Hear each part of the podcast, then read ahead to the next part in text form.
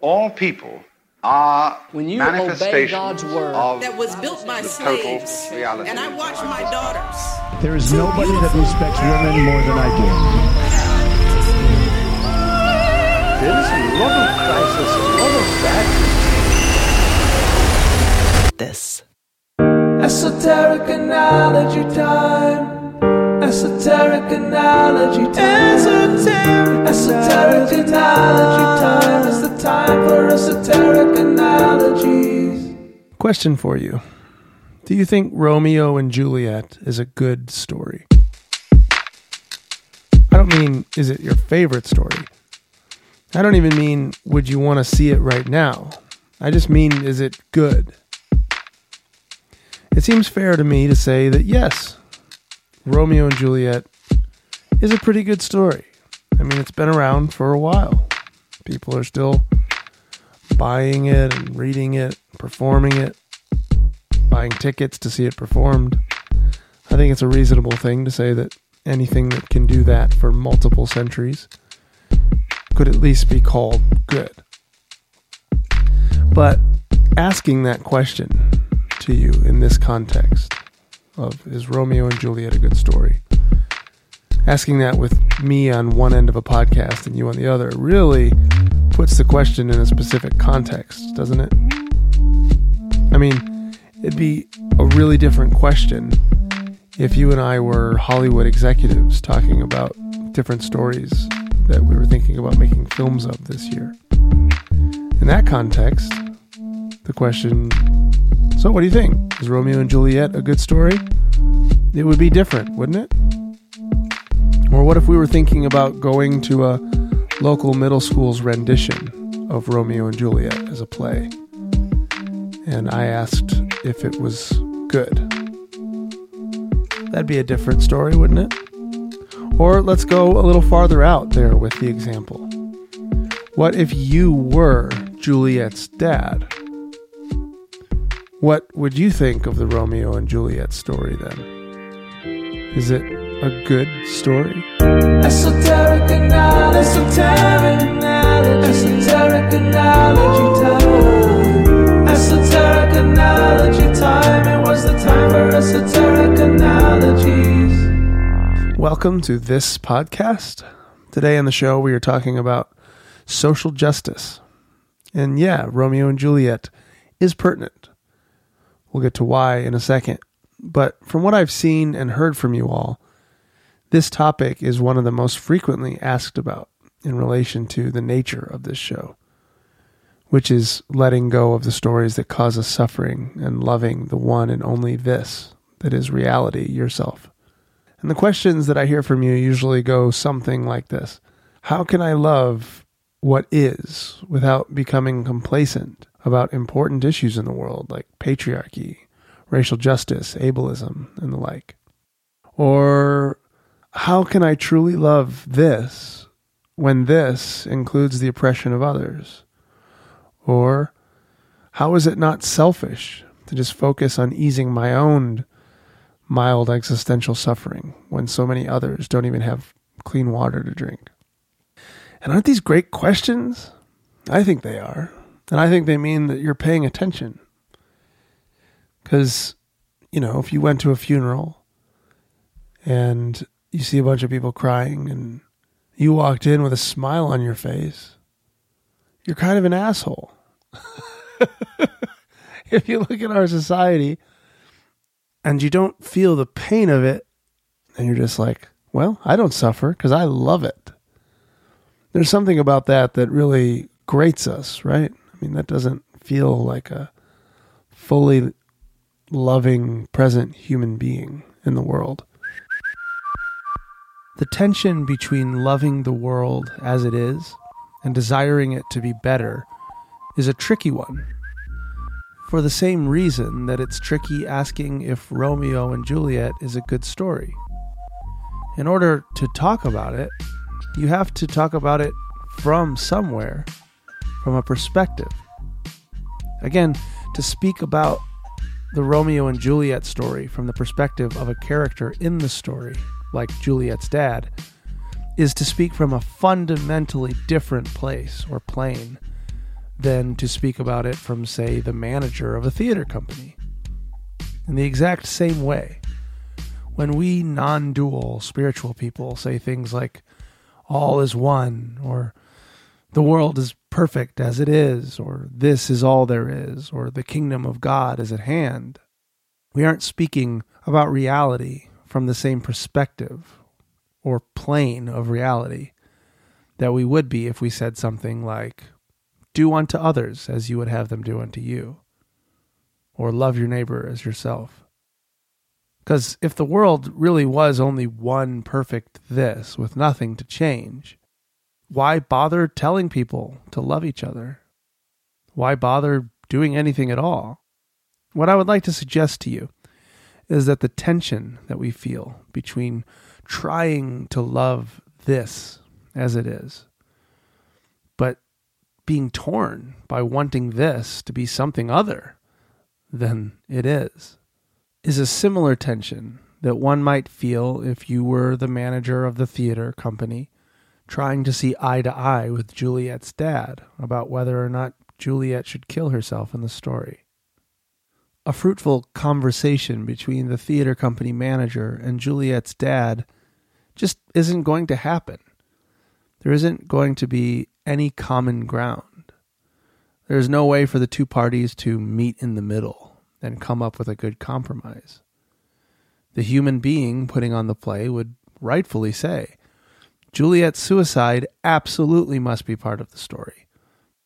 It is a vital and non negotiable piece of what makes the story so good. And Juliet's dad would rightfully say something like, Her suicide makes the story good? Then what sort of sadistic story is this? What kind of psychopathic storyteller are you? This difference of planes of reality is easy enough to see when we are talking about something like a play. It's not so easy for most of us when we are talking about our lives. For most of us, we are not experiencing reality as though we are mere players on a stage. We are not experiencing our lives through the lens of the theater company manager. We are experiencing reality more like the characters themselves living the life of Michael and Rebecca and John. Most of us are so caught up in our own stories that we have no ability to see reality from any perspective but from our own egos and desires. So when somebody comes along and says, Hey, everybody, you don't need to worry about anything. You're just characters in a play. We don't understand what the hell they're talking about. Or maybe we do, and in that case, we often call them heretics or nail them to crosses. So, what do we do about this tension? Can we see beyond the veil of our ordinary ego perspectives, like the great sages and mystics have, without becoming total assholes? Can we still care about the world and live as good human citizens of Earth without suffering? Can we see through the illusion of separateness, knowing that there's absolutely nothing to worry about or suffer over because there's only one thing going on the play, while at the same time being a good actor in the play, mourning with those who mourn, loving those who need to be loved. In short, yes, I think we can. But it's not easy. It's a skilled actor, after all, who can invest himself fully in the part of his character while still knowing in the back of his mind that he is an actor playing a part. So, how can we develop this skill?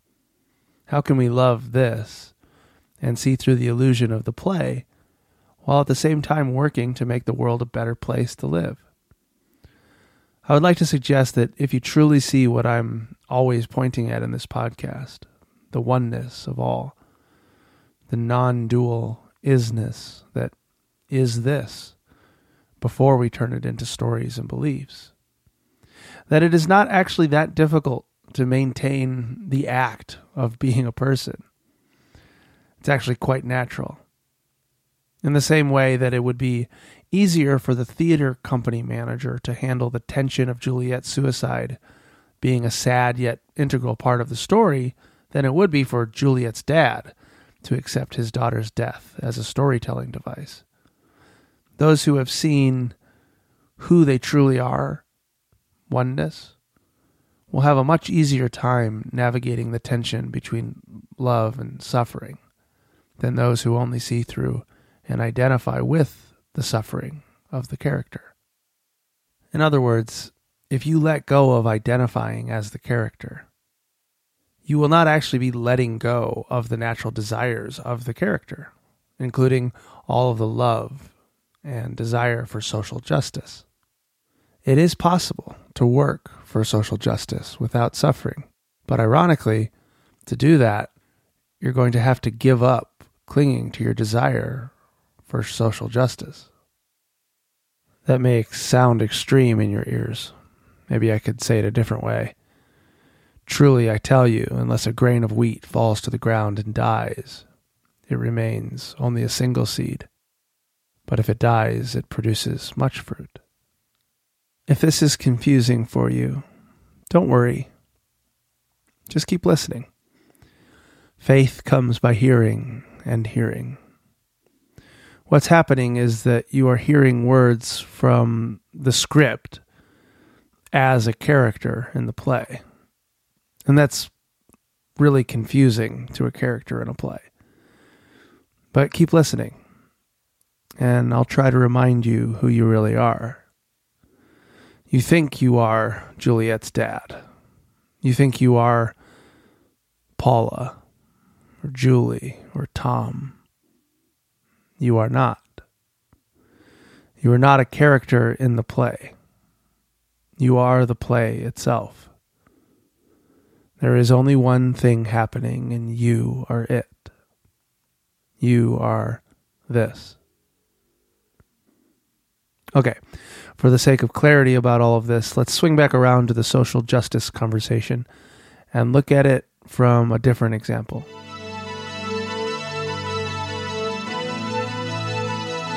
Let's imagine that I have a big remote control here for reality sort of like whatever that cheesy Adam Sandler movie was several years ago. So this remote that I have, it allows me to pause everything in the universe but your awareness into a freeze frame. In this example, you can even move your awareness around anywhere you want to go and examine this frozen universe, but nothing else will move. Got it? Okay. So here we go. I'm going to push pause. Okay. This is our world now. Let's look around, shall we? What do we see? Well, for me, not much looks different, actually. I'm in my studio right now.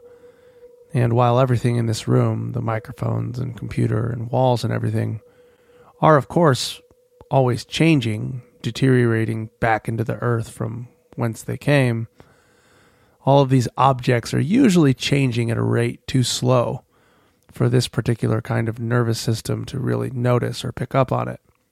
My perception of movement is operating on a much faster time scale than most objects in the world are.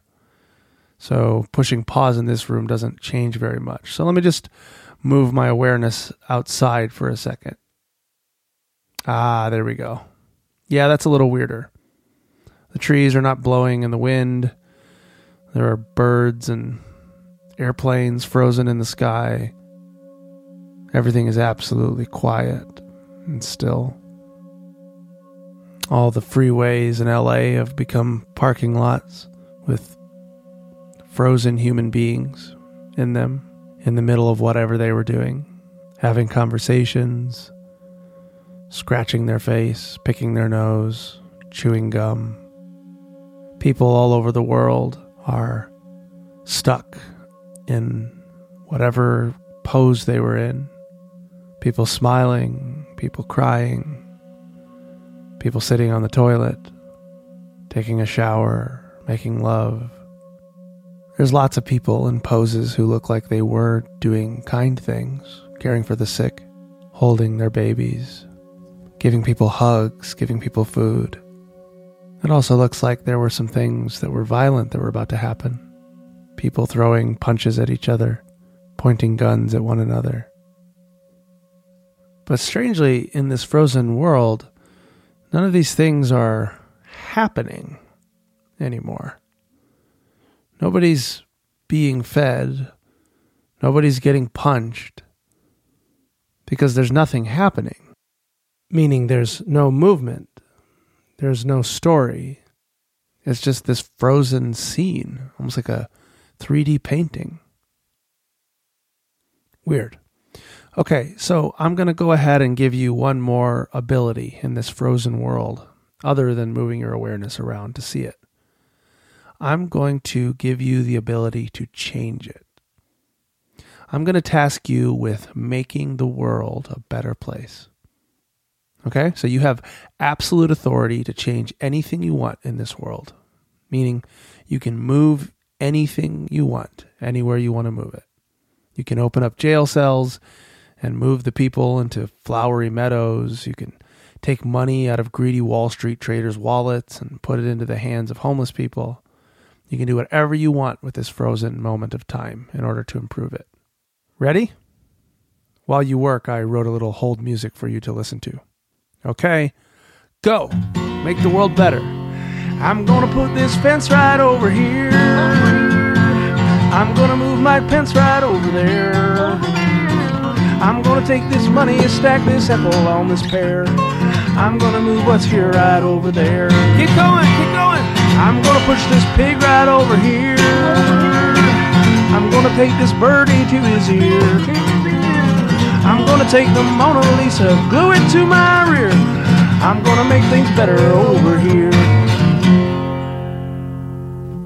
Woo! All right. Did you do it? Did you fix the world? Let's go take a look, shall we? All right.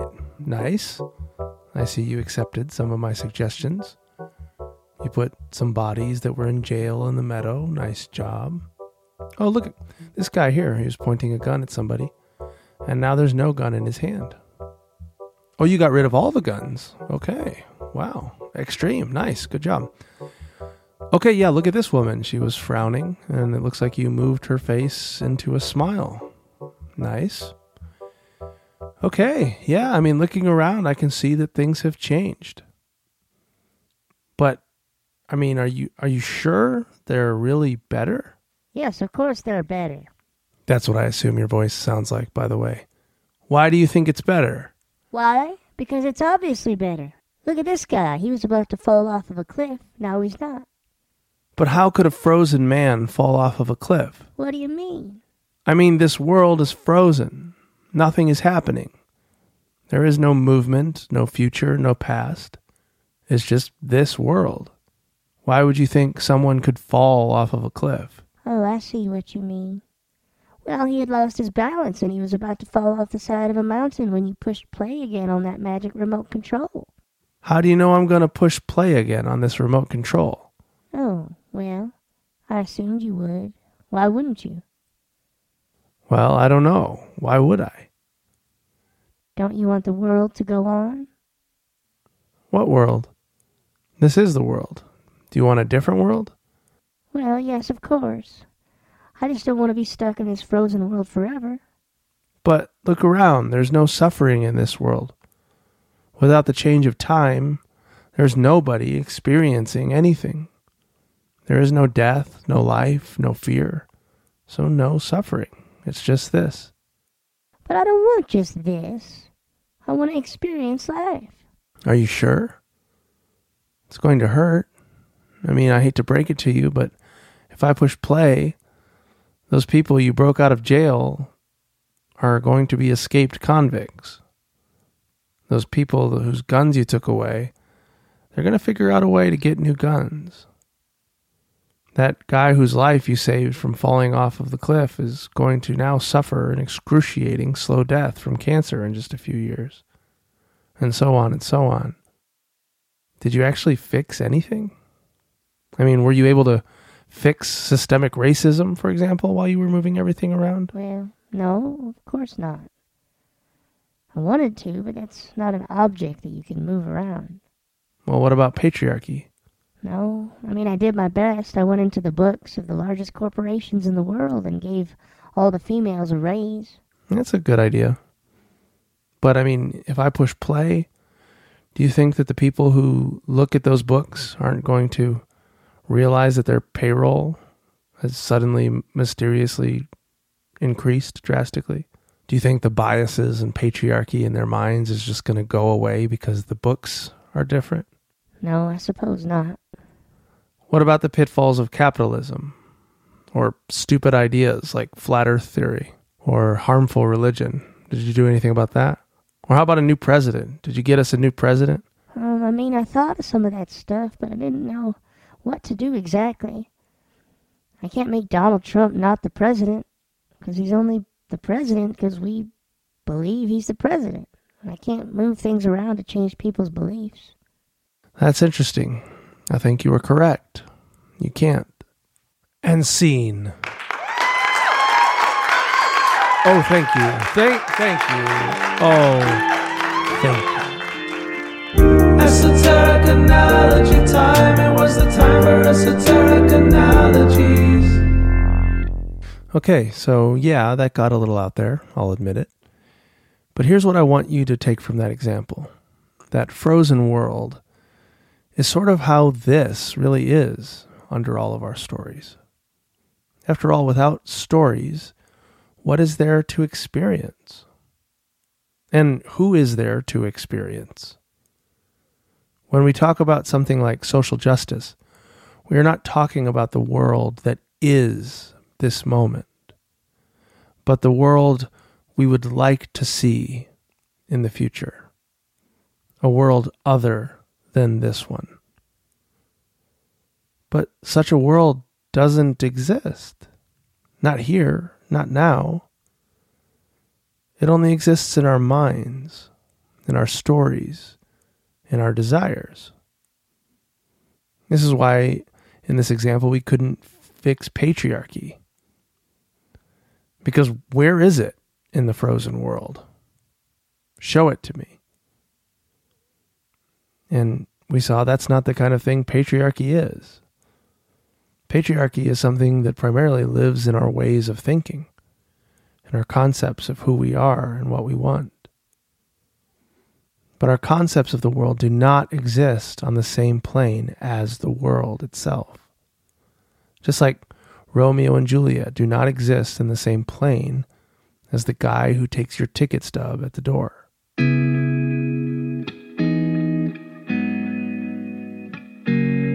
Now, if you counted all of the things happening in the eternally frozen world of the example, how many things would there be? There be any separation, really, between all of the things without telling stories about it? Without movement, there would be no story, so how could you say that there are separate things? Of course, to say no things wouldn't quite be correct, would it? I mean, there's the whole scene, after all. The one big painting. You could say that, couldn't you? The one big frozen scene. Well, welcome to oneness. Oneness? There is only this moment. There is no you, no me, no past, no future. Just this here and now. But wait, the character in the story says, there are things happening. Look at me. I have a personality. I have dreams and ambitions and pain. Who's talking? When Romeo says, Juliet is the sun, is that actually a real and independent being named Romeo saying that? Or is it a line in the play? What if what you think of as you, beloved, is simply a line in the play, a story? That's what the mystics have been saying for thousands of years.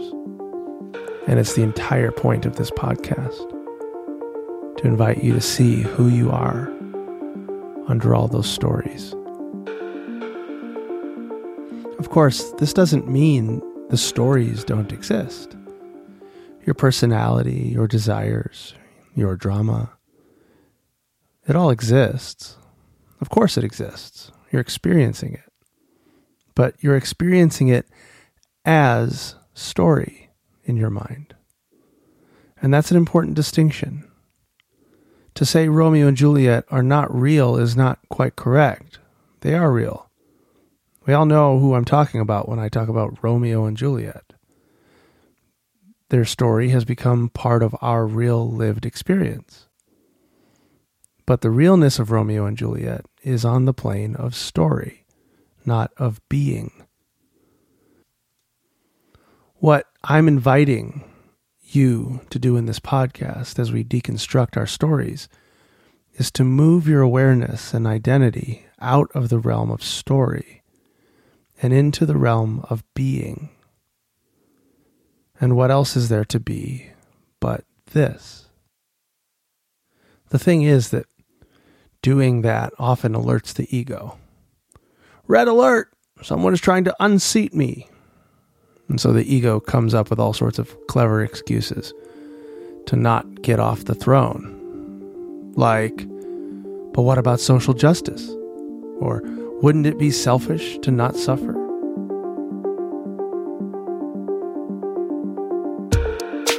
Isn't that wonderful? Isn't it clever? Your ego is such a clever little friend.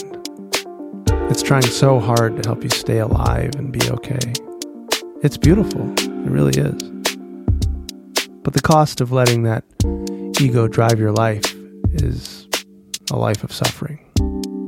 Which, you know, in its own way is kind of awesome. It's what God is doing in this play, after all. But if you were one of the few who whose body has suffered enough, I bring good news to you. You aren't who you thought you were. You don't have to worry. You don't have to stress. It's all perfect. It's all you. And those questions that the ego is bringing up about social justice and making the world a better place and all of that are clever little defense mechanisms, but when you see through the story and you move to the realm of being, you'll see that there's actually nothing to worry about in that question. In fact, issues of social justice are arguably better attended to when you're approaching it from the level of being rather than just stories and ego. Because when you're living as being, the desires are still there. It's like when you're living as the actor in the play, the lines in the play are still there. And they do matter. I mean, the that, the world of the imagination and the mind, still does go together with the this of the actual here and now. If here and now I'm imagining that I'm a straight cisgender man named Michael, and I really believe it, the actual world of this will most likely conform to that illusory world in some ways that are different than if I believed I was a queer black woman named Sally. In the same way, if I believe that all people should be treated with dignity and respect in this moment, the this of this moment, the this world that arises, will arise in a way that goes together with that desire to treat people with dignity and respect. The freeze frame of this moment looks like it does, in part because of the stories and the illusions in our minds of yesterday. They go together. So our stories and our desires of today are still here and they still affect what happens. But if we believe those stories to be playing on the same field of reality as mountains and trees and the rest of this, we will suffer because suffering is clinging to desire for the world to be other than it is in this moment. When you get to the part in Romeo and Juliet where they kill themselves, you probably feel a desire for them not to do that if you're a compassionate human being. There's part of you that goes, oh no. That's part of what makes the story so powerful.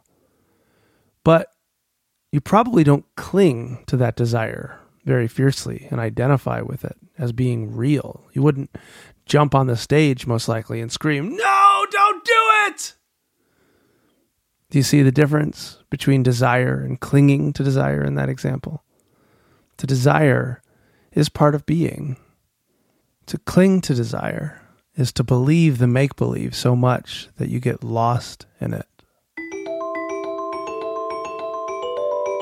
So, when it comes to social justice, yes, desire it, fight for it, destroy the patriarchy, resist the white supremacy of the world, champion the oppressed, listen to the marginalized.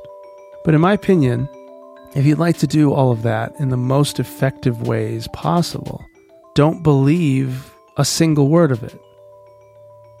Don't get bent out of shape about your own desires to the point where you are just a ball of fear and suffering yourself. Because if that's how you engage in trying to change the world, you aren't going to be able to do anything but change the world to be more like you. The fear, the suffering. You won't be able to do anything but just add to the noise add energy to one side of the ego wars. Because when you do that, when you just add energy to your side, you're actually adding energy to the other side of the spectrum as well. To wear your fuck Trump t shirt does very little except ensure that somebody puts a fuck Democrats sticker on their pickup truck. Think about it. Who is a more powerful agent of change than a free human being? Who has no need for the world to be other than this, other than their own love, joy, and peace.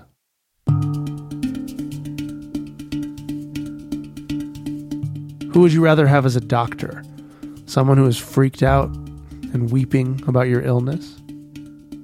Or someone who is totally comfortable with this as it is, including her knowledge and desire to help you be better? Who is a better playwright? Someone who believes their characters are real life people? Or someone who sees through the game? Loving this, the characterless, storyless now, allows us to be free from suffering and embody the stories that we believe in in a freer way, with open hands and an open heart. It allows us to paint all of tomorrow's free frames with a more joyful imagination and with unclenched hands. To love this is not to ignore the desires in our heart to make the world better. It's simply to see through them, to see the ultimate truth of this that there really is nothing to fix, nothing to change nobody to change it. In this, we are free to create, to imagine, to love, to breathe freely, knowing that underneath all of these wonderful stories of ours, this really is all there is.